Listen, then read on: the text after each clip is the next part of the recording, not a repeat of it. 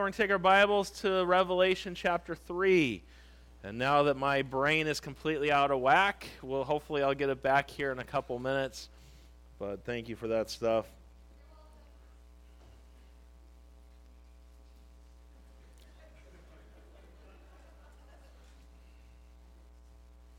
Katie, I don't know what our church would do without you being here. I don't know. That is very true. You do bring a lot of spice to life and gray hair to my head. So that is true. And so she is. She's crazy, and then she helps and does a ton. I don't know. There's only one. Thank God. I only think a church can handle one Katie at a time. You know, I think that's just how it is. And so, um, Maria, I saw you come in tonight with that little thing, and I'm like, I wonder if she has Oreos in there. And look at that. that so Eh, that's, that's not a good thing, though. That's a bad thing to get those. Revelation 3, we've been studying the different churches and going through the different letters to the churches. And uh, we're now on the church in Philadelphia, not in Pennsylvania, okay? Don't think that's what we're talking about tonight.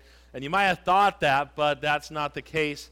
And so you got your notes there. We're going to run through things tonight and get moving with things. And I need to get into a I need to get in a little groove here because I'm not.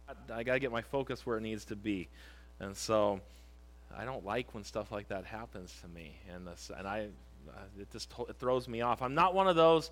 You might say, "Well, you are in front of people all the time," and I don't like attention, and I don't like being in front of anybody. So in all reality, you might think I like look at you during the message and everything else, but I do something, and I'm going to give you one of my secrets. Do you see that line on the wall, that white line?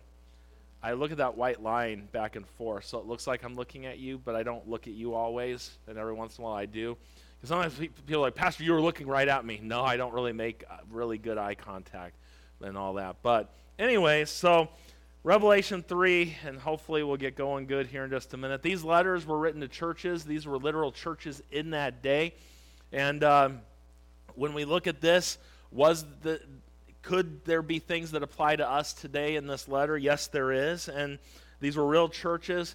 Prophetically speaking, and I'm one of those that believe, and you can, I'm not a hyper dispensationalist, and if you don't know what I'm talking about, they're good. I would not be a hyper dispensationalist. Do I believe in a little bit of dispensations? Maybe a little bit here or there. I really think you could look at these churches and you can see throughout history the different church, these different churches in different time periods. Like someone asked me, 1700 and 1900 for this one, you could really see this is when missions expanded. The three great awakenings that happened happened during this time. And this church in Philadelphia is the church with the open door.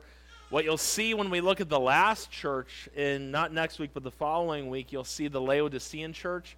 And in all reality, it really seems a lot like what the church is today.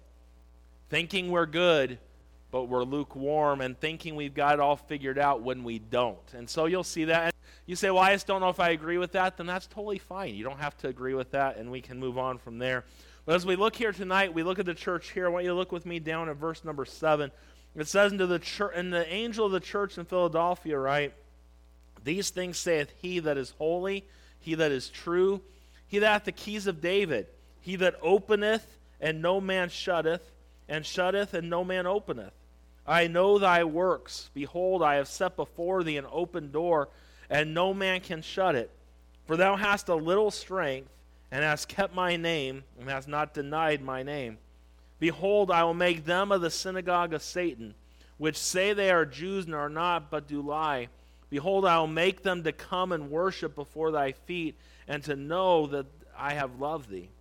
Because thou hast kept the word of my patience, I also will keep thee from the hour of temptation, which shall come upon all the world to try them that dwell upon the earth. Behold, I come quickly. Hold that fast which thou hast, that no man take thy crown. Him that overcometh will I make a pillar in the temple of my God, and he shall go no more out.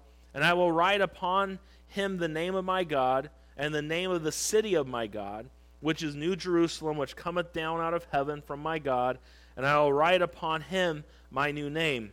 He that hath an ear, let him hear what the Spirit saith unto the churches. Father, bless the next few minutes that we have. We love you. We need you. We thank you for this evening. And we thank you for the many blessings you've given to us. Pray that as we look at this passage tonight and as we study it out, that you would help us see some things and be able to apply the truth about this church to areas in our own lives and maybe some areas in our own church tonight. We love you. We need you. In Jesus' name I pray. Amen. As we look at this church here, you'll notice that it, the Lord does not get after them and tell them ch- that they need to repent and go do something else.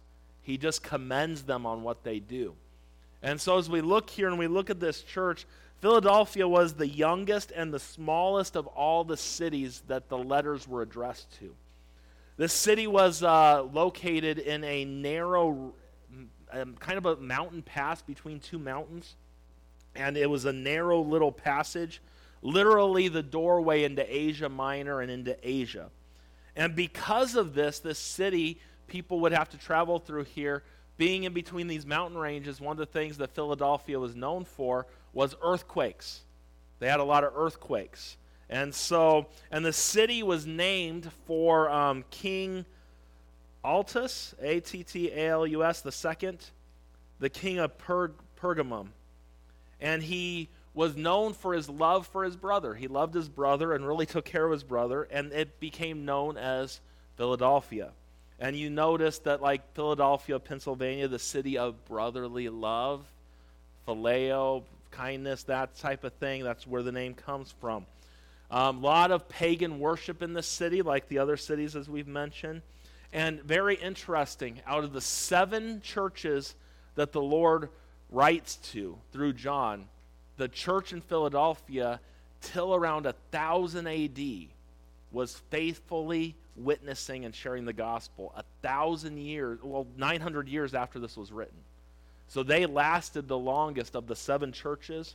That church in Philadelphia was the long running one in preaching the gospel. And so, as we look here tonight and as we dive in, let's dive right in. And we see in our notes there, Philadelphia, the church with an open door. We see number one here that Jesus identifies himself. Just as he does with every one of the churches, he identifies himself in a certain way. And we look there in verse number seven. It says, And to the angel of the church in Philadelphia, right? These things saith he that is holy, he that is true, he that hath the keys of David, he that openeth, and no man shutteth, and shutteth, and no man openeth. I know thy works. Behold, I have set before thee an open door, and no man can shut it. As we look here, we see that Jesus identifies himself, and he comes to them, letter A. He identifies himself as holy. You see that right there in the verse there? It says, He that is holy. The word holy tells us here that Jesus is set apart, that he's sinless, that he's pure. Throughout the Bible, we see that this was who Jesus was. 1 Timothy, 1 Peter 2, verse 22, who did no sin, neither was guile found in his mouth. We think about the fact of 2 Corinthians 5:21, for he made him to be sin for us who knew no sin, that we might be made the righteousness of God in him. We see the fact that Jesus is holy. Even the devil and his demons know that Jesus is holy. When you think about Mark 1:24, these uh, they were saying, "Let us alone. What have we to do with thee, thou Jesus of Nazareth? Art thou come to destroy us? I know thee who thou art, the Holy One, the separate, the Holy One of God." As we look here, we see that Jesus is holy. Secondly, letter B, we see that he's true, which means genuine.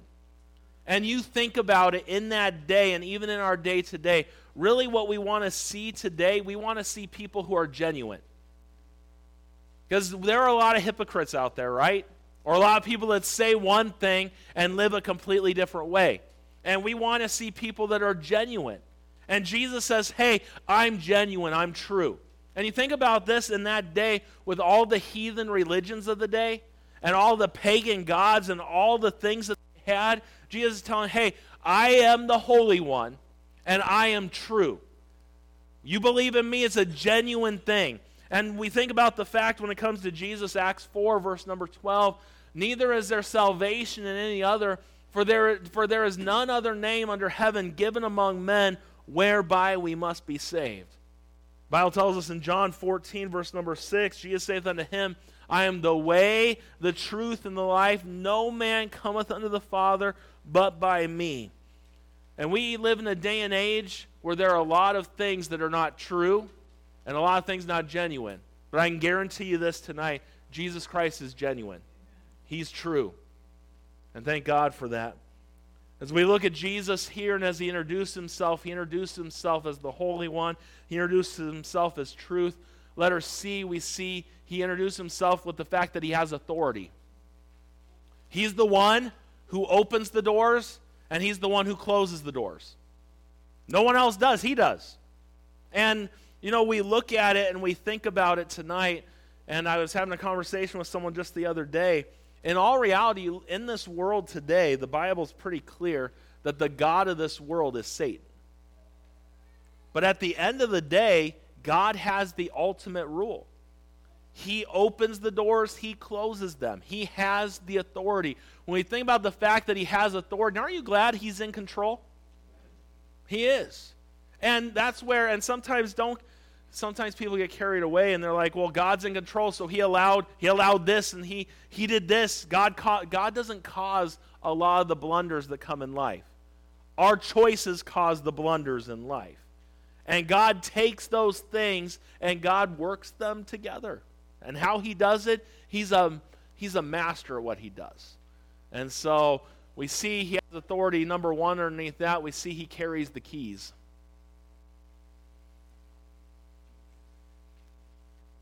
When you got some authority, you got to have some keys, right? I think that just makes sense, right? It gives you access. The first day I passed, the day I was voted in as pastor, that Sunday afternoon, I got keys to the property. I didn't have keys before that. I did one time. I was, I was snooping around the property once.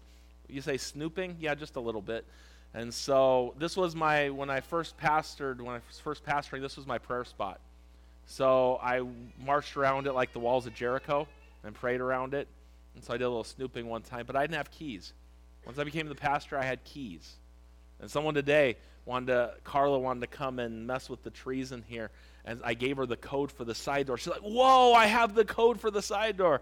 I didn't tell her that as soon as she got done, I was going to change that code so she could only have it one time.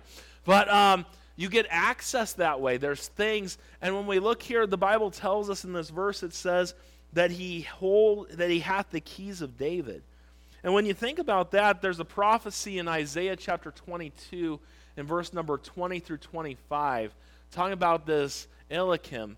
So it says, And it shall come to pass in that day that I will call my servant Eliakim, the son of Hilkiah, and I will clothe him with thy robe, and strengthen him with thy girdle, and I will commit thy government into his hands, and he shall be a father to the inhabitations of Jerusalem and to the house of Jacob. And the key of the house of David will I lay upon his shoulders. So he shall open, and none shall shut, and he shall shut, and none shall open. And I will fasten him as a nail in a sure place, and he shall be for a glorious throne to his father's house, and they shall hang upon him all the glory of his house the offspring and the issue, vessels in small quantities, oh, small quantity, from the vessels of cups even to the vessels of the flagons. In that day, saith the Lord of hosts, shall the nail that is fastened in a sure place be removed, and be cut down and fall, and the burden that was upon it shall be cut off, for the Lord hath spoken it. Now, this guy, I believe, is a real guy this prophecy was made about. But in the Old Testament, one of the things you need to remember is that everything that takes place in the Old Testament and what we see, the Old Testament, New Testament, it's all about Jesus Christ. So throughout the Old Testament, there are pictures of Jesus Christ all over the place.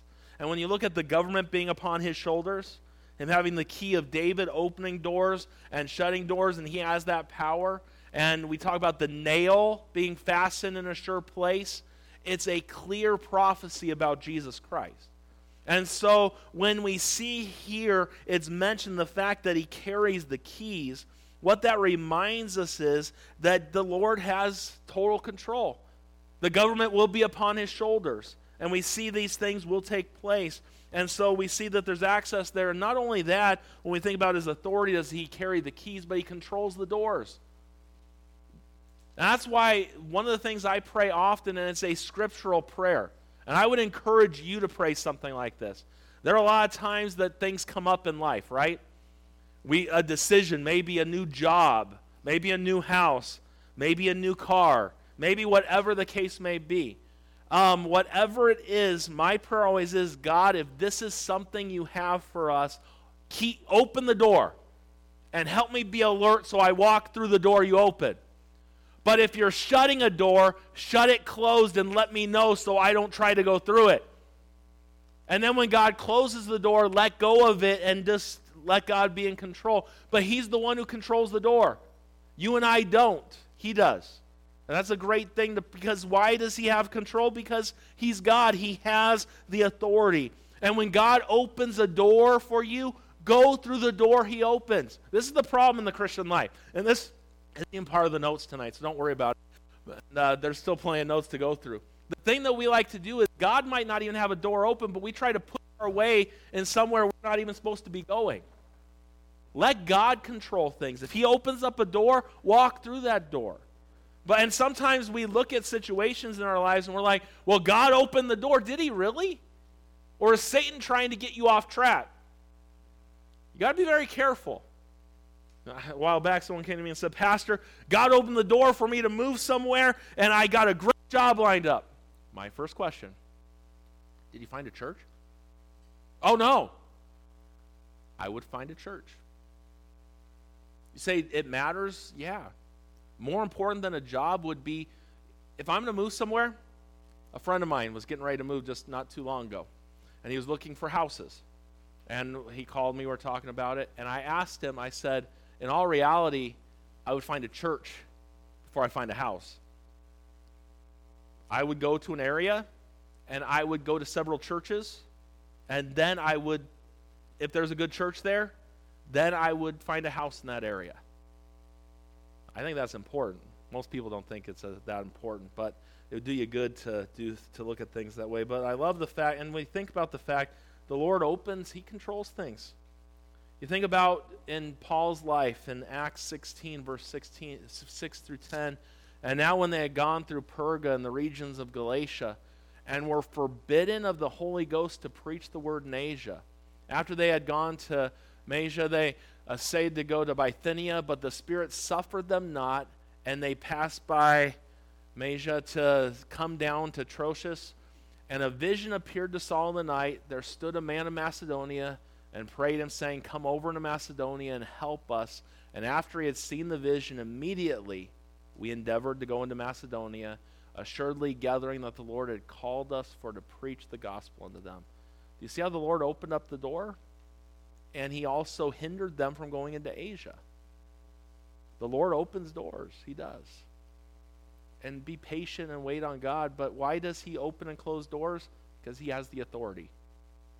He has all authority. That's who God is. And it's kind of it's hard for us to imagine how who God is, but he has all the authority. What he's telling this church is, "Hey, I'm the holy one. I'm genuine, and I have authority." And not only do I have authority, but letter D, he knows everything about them. Have you noticed that that's a theme through every one of these churches? He knows everything about them. There's no secrets with God.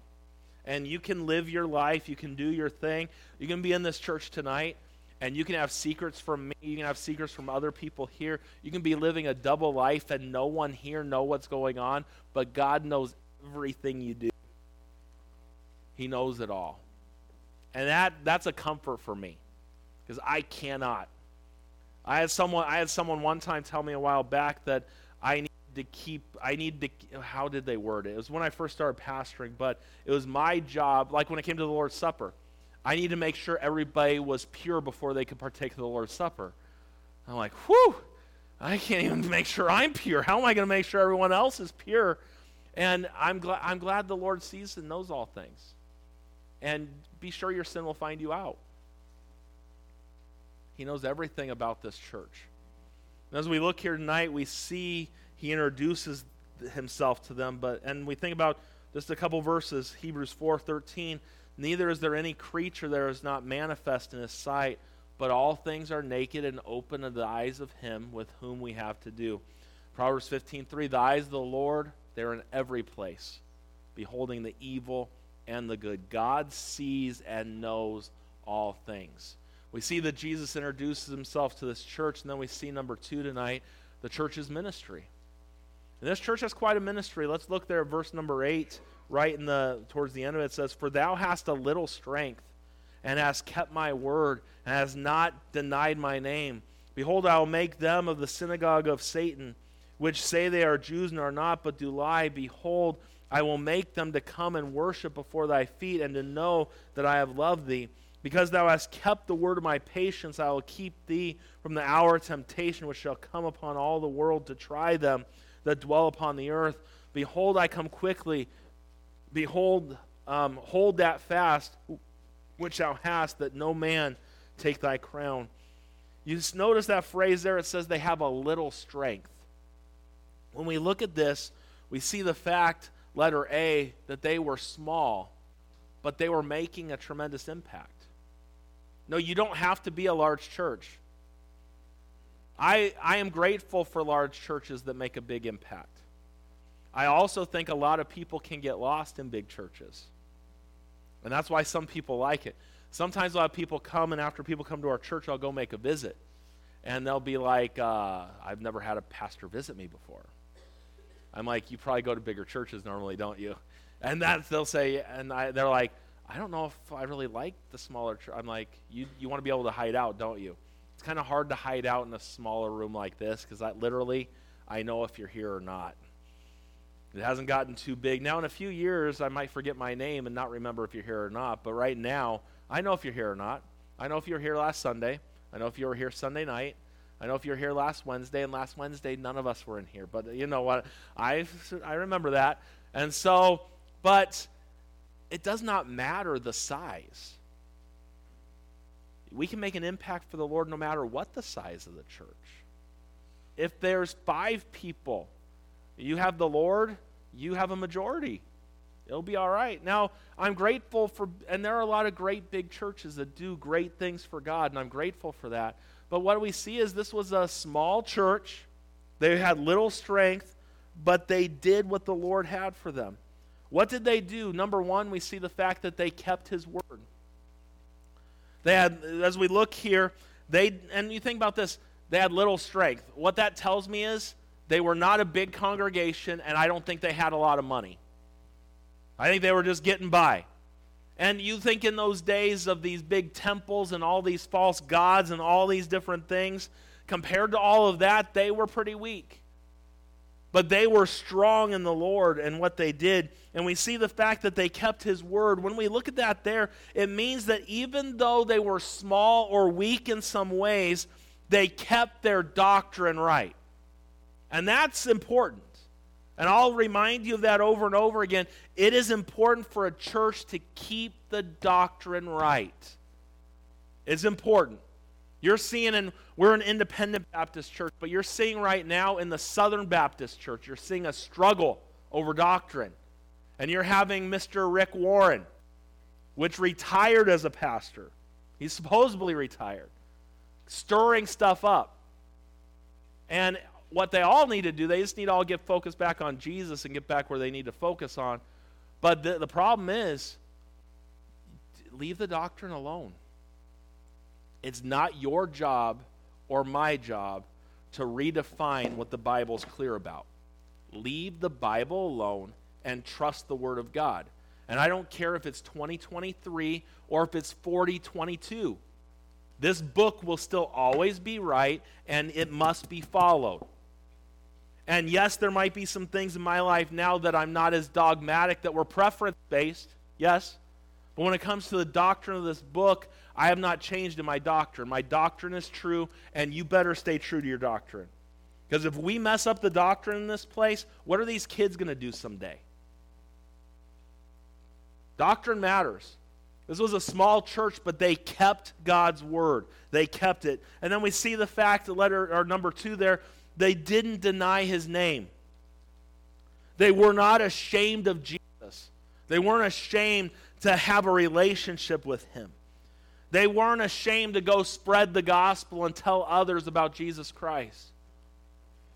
Hey, this church might have been small, but they made an impact. And as they made that impact, they kept the word of God. They didn't deny his name. And may I just remind you today, we need those priorities today. I think this is a great example found in these verses here. We need to keep the word of God. We need to not be ashamed and not deny the name of Jesus Christ. Have you noticed that this world doesn't like the name of Jesus? They never have, and they're never going to. It's not going to change in that realm. And I want you to understand something today. As a church, we must continue to lift up Jesus Christ. We must stand for what's right. We must stand and do what's right in these areas. Letter B, we see the fact that this church had opposition. And I guarantee you, anytime you're doing what's right for the Lord, there will always be opposition. It always comes, it'll always be there. And we see the synagogue of Satan mentioned here again. And I've heard there's, there's a Baptist in Arizona, he's a nut. That his name's Steven Anderson. He's a, he's a nut. I actually went to Bible college with him. And uh, went to a few classes together. He, he's a nut. I think I said that like five times. One of his followers started church probably 20 minutes from here, probably four years ago, and we lost like four families to go over there because they liked his style, and he's real bombastic. The church over in West Covina or wherever they're at, El Monte, wherever they are, they had some uh, some people bash their windows this last week, and they're all thinking they're good, great, and wonderful for standing up for things, and they're just they're nuts. But he really he doesn't he doesn't view the Jews as God's people. He thinks all the Jews of today are the synagogue of Satan, saying they're Jews and they're really not. And he's got a weird thought with all of that. There's a lot down that road. But literally, those that oppose the things of Jesus Christ, if you're not for Jesus, you're against him, right? Wasn't wasn't Peter called Satan? He was, wasn't he? Get thee behind me, Satan because he opposed the things of God. And I sincerely think that in this passage, we look at on Sunday nights, we were going through the book of Acts, and we see how Paul, how these Jews followed them along and were trying to hinder the work of God. I sincerely think that the synagogue of Satan is referring to those Jews that followed Judaism and wanted nothing to do with Jesus and was causing trouble for them once again. And so as we look here and we see these things, they had opposition. But I want you to know something. There's opposition when you serve Jesus. It's the way it goes. Uh, yea, all that shall live godly in Christ Jesus shall suffer persecution. And we understand that these things are going to happen and that they're going to be there. But I want you to understand something as we think about this the fact that someday all those that have opposed Jesus throughout all the ages, every knee is going to bow and every tongue's going to confess that Jesus Christ is Lord to the glory of God the Father. It doesn't matter who it is and where they stand, they will someday bow before the Lord. And if you get persecuted today for doing what's right and for being a Christian, they don't do it because they don't like you, they don't like your Savior. They do it because they don't like Jesus. That's the way it's always been. Don't think you're too special that people don't like you. They don't like the one you serve. There's opposition. Not only was there opposition, but we see letter C, we see in this, we see the church's future. Look what it says there in verse 10 Because thou hast kept the word of my patience, I will also keep thee from the hour of temptation, which shall come upon all the world to try them that dwell upon the earth. And what this this is a great this is a great comfort to God's people. The Lord says, as you endure the hard things, as you suffer for my name's sake, someday when this world is going to suffer tribulation, you're not going to be here to be a part of it. That's why that's for all believers right here. You know, there are many out there, and I've talked about when it comes to the tribulation. And I believe in a pre tribulational rapture the God's people will not be here to see the tribulation and the wrath of God here on earth. Why? Because Jesus suffered the wrath of God for us.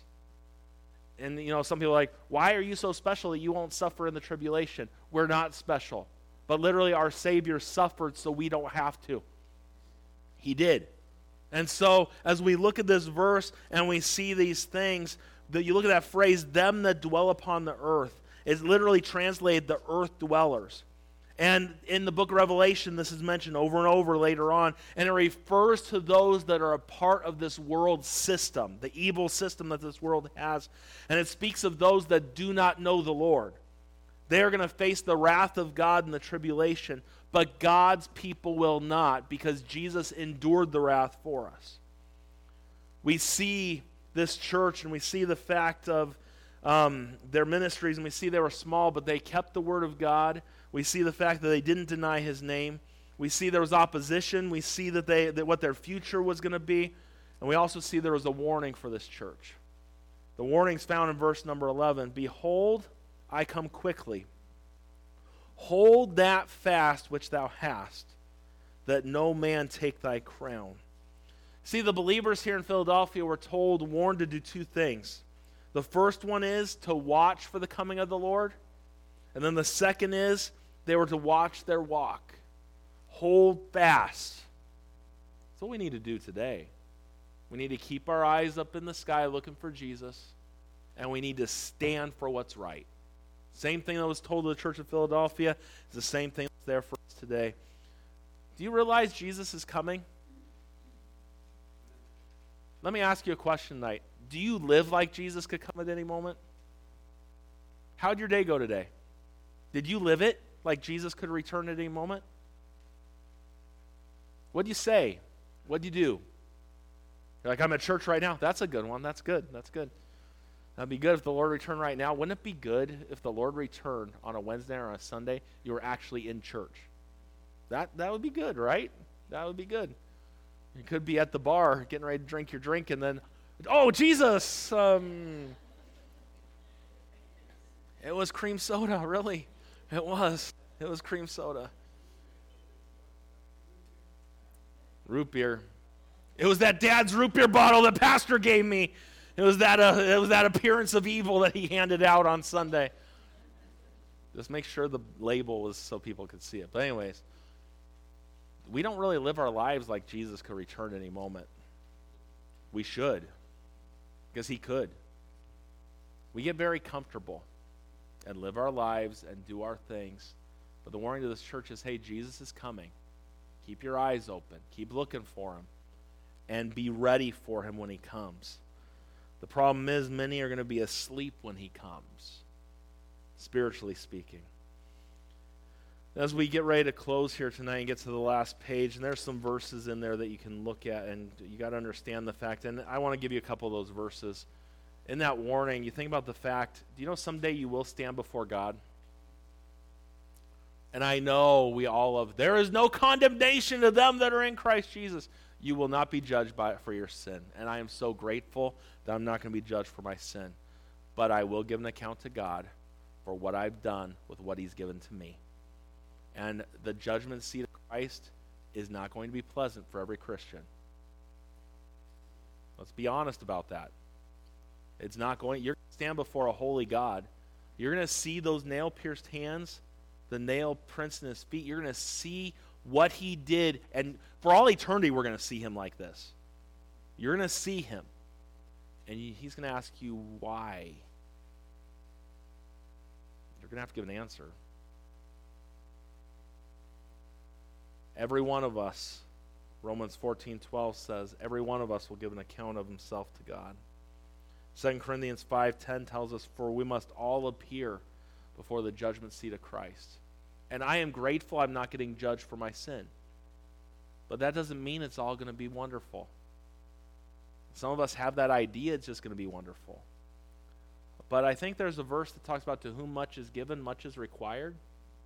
And we in America have been given a lot. And we're going to stand before God. He's going to say, What did you do with what I've given to you? Just something to think about there. We look at lastly tonight, we see he gives a personal message now to this church in verse number 12. Him that overcometh will I make a pillar in the temple of my God, and he shall go out, go no more out, and I will write upon him the name of my God, and the name of the city of my God, which is the new Jerusalem, which cometh down out of heaven from my God, and I will write upon him my new name this personal message, we see, first of all, letter A, we see a message of stability. Jesus tells them here that these believers, he'll set them up as a pillar in the temple of God. And uh, a couple things with that whole thing. Pillars made of stone and things like that, they're pretty tough. You should have seen, I got I got to tell you the story. I, sh- I got to finish up here just a minute. But every, every Tuesday, some of us go to the rescue mission, and uh, I've been doing it for a while. And so a couple weeks ago, and I get myself in trouble thinking I can do thing, and I, can I can I do certain? Yeah, I am a jack of all trades, master of none. That's Brian Pattison to a T right there. And so they've had a pipe leaking at the rescue mission, so half of the building doesn't have water upstairs. $4,500 for someone to fix. So I'm like, I'll fix it for you. 20, 30 bucks, whatever the case may be. So in the main room at the rescue mission, the, there's a bathroom on the side.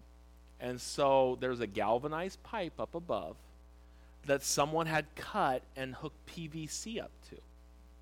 But not threaded, it would literally just had a coupling between the two.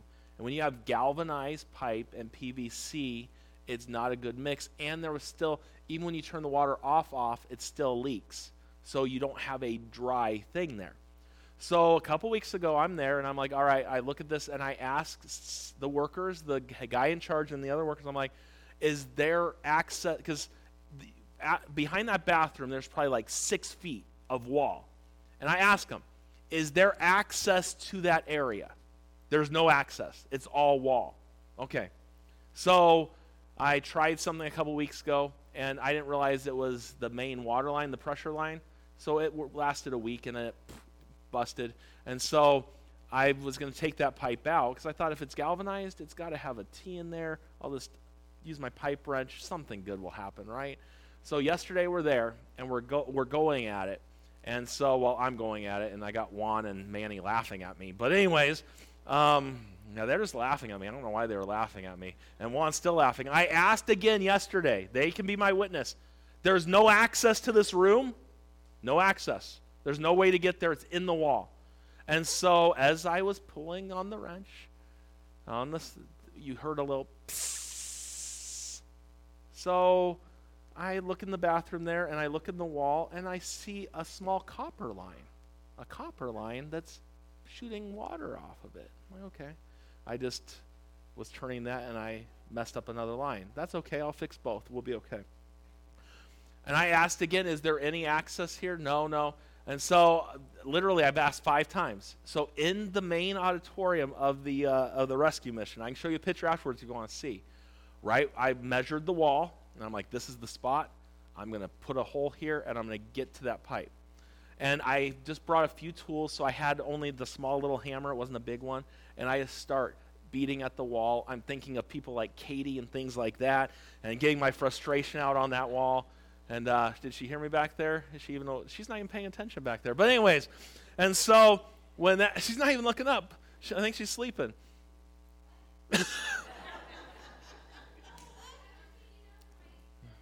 You, are doing great. You're doing great. You're doing great, Katie. You're doing great. I tell you. Anyways, and so, so I'm, and then I got tired, so I let Johnny start pounding on it. Now, this building is old. It might be older than this building, and it was a cement wall on both sides, and in the middle, there was clay brick in the middle, and this is this is like 10 inches thick. It's thick. And so we're just beating at it, and finally we get a hole big enough that I'm to stick my head in to see what's going on. I stick my head in. There's daylight in there. There's a door on the side and a toilet right there. There was another bathroom on the back side of that spot that has access to everything. And I have a hole now that I've got to figure out what I'm going to do. I think I'm going to take one of my banners over here, the Exalt the Savior, and I'm going to put it right on the wall right there, and they will never know that it's right there. But I asked them, I'm like, there's a room. Yeah, that room's back in the back. I'm like, really? Yeah, uh, we thought it was in the wall, not there. I'm like, you can see the pipe. So, anyways, after all that work, I got to go in that room and you can see the pipe. They went from copper to galvanized, which I don't know why you would do that. So I ordered the right part and I'll have it fixed in a few days and it'll be no problem. But I got a big hole there. the thing is, we pounded and pounded, and that was that was hard to go through. I mean, uh, yeah. And when I so when I was as I was finishing up studying this today, I was thinking about the fact that the Lord was going to make a pillar out of them. Pillars are strong. And all they had little strength. But as they stood for what was right, they were going to be harder to knock over than that wall I had to break through yesterday. And if you don't believe I'm telling you the truth, I got the picture. I'll show you afterwards. And Juan, am I making this up? I'm not making it up. And so last night I'm preaching, and all I see is that hole in the back. And I'm just thinking, I don't even know what to say. Anyways, we see the fact that it's a message of stability. And this world may try to mess you up and think that you don't know what you're doing. But when you're on Jesus Christ the rock, everything's going to be all right. And you'll find stability. You also see letter B, it was a message of security. Because it says that God here would identify with his people. Do you see that there? Look at the, look at the verse 12. Him that overcometh will I make a pillar. Now, you say, well, so they have to do something, right? No, we've already talked about this. We overcome through Jesus Christ. So in Jesus Christ, you are an overcomer through faith, right? That's how that works. And there's more I could say there. But as we look at that, look at what it says. It says, and he shall go, it says, make a pillar in the temple of my God, and he shall go out no more, and I will write upon him the name of my God and the name of the city of my God, which is the New Jerusalem, which cometh down out of heaven from my God, and I will write upon him my new name. You want to talk about eternal security? I think that's another great passage for eternal security right there. God, God's going to claim you. He's put your name, he's put his name on you and given you the name of his city, and you get to be a part of it. Great security found right there. And the day and age that they lived and all that went on, this was a great truth and a great comfort for them. In a city that was rocked with earthquakes, God said, I'm going to build you up as a pillar, and I'm going to put my name on you. And you're going to know the name of my new city, and you're going to have that name. Thank God for that. If you notice in your notes there, there are some verses at the end there. But you look at Hebrews 7:25, the Bible tells us there, wherefore he is able to save them to the uttermost that come unto him by God seeing he ever liveth to make intercession for them. John 10 28, and I give unto them eternal life, and they shall never perish, neither shall any man pluck them out of my hand. Aren't you grateful that your salvation isn't based on you and what you do? And I know that people could take that verse and say, well, I have to overcome. You and I cannot overcome. Jesus is the one who overcame. And because he overcame, you and I can overcome as well. That's how that works. So as we look here, this is written to Christians. And it says, those of you that overcome, and you can overcome by knowing Jesus Christ, those of you that have overcome, I'm going to set you up. I'm gonna, you're my redeemed. You're going to be with me forever. You're going to reign as priests and things. There's other verses we could look at with all that stuff. And I'm going to give you a new name and you're going to know the name of my city, and you're safe and secure in me no matter what you go through in this life. What a great truth. What a great church. When we look at this church here, I would love for when the Lord looks at our church for him to say, they're like that church in Philadelphia. You see, this is one of, there's only two churches that he doesn't get after them about some things. As this one in Smyrna was the other one, and the persecution that they went through. Why? This church might have been small, but they kept their doctrine right and they didn't deny the name of Jesus. In the face of all the persecution, all those things, the Lord opened the door for them to reach people. And it lasted 900 years past the time this letter was written. I want the Lord to keep this light on and the door open here and souls to be getting saved in the community around here. And for young people to be raised up in this place and for them to hear the call of God on their life and for them to serve God and do what He has. I want the Lord to have an open door here for us to go through. But I don't know if you noticed, there are a lot of churches in America today, their doors are closing. We don't want that. I think the key, and this is just me speaking, I think if you keep your doctrine right and you keep Jesus Christ forefront and lift him up, I think your door is going to be open to do what you need to do. When you change your doctrine and you get away from the doctrine of this book and you quit lifting up Jesus Christ, you're going to see those doors close. That's why we have a lot of churches that might be big, small, that have people and there's no power there because the door's closing. Let's keep our doctrine right and let's lift up Jesus Christ. Father,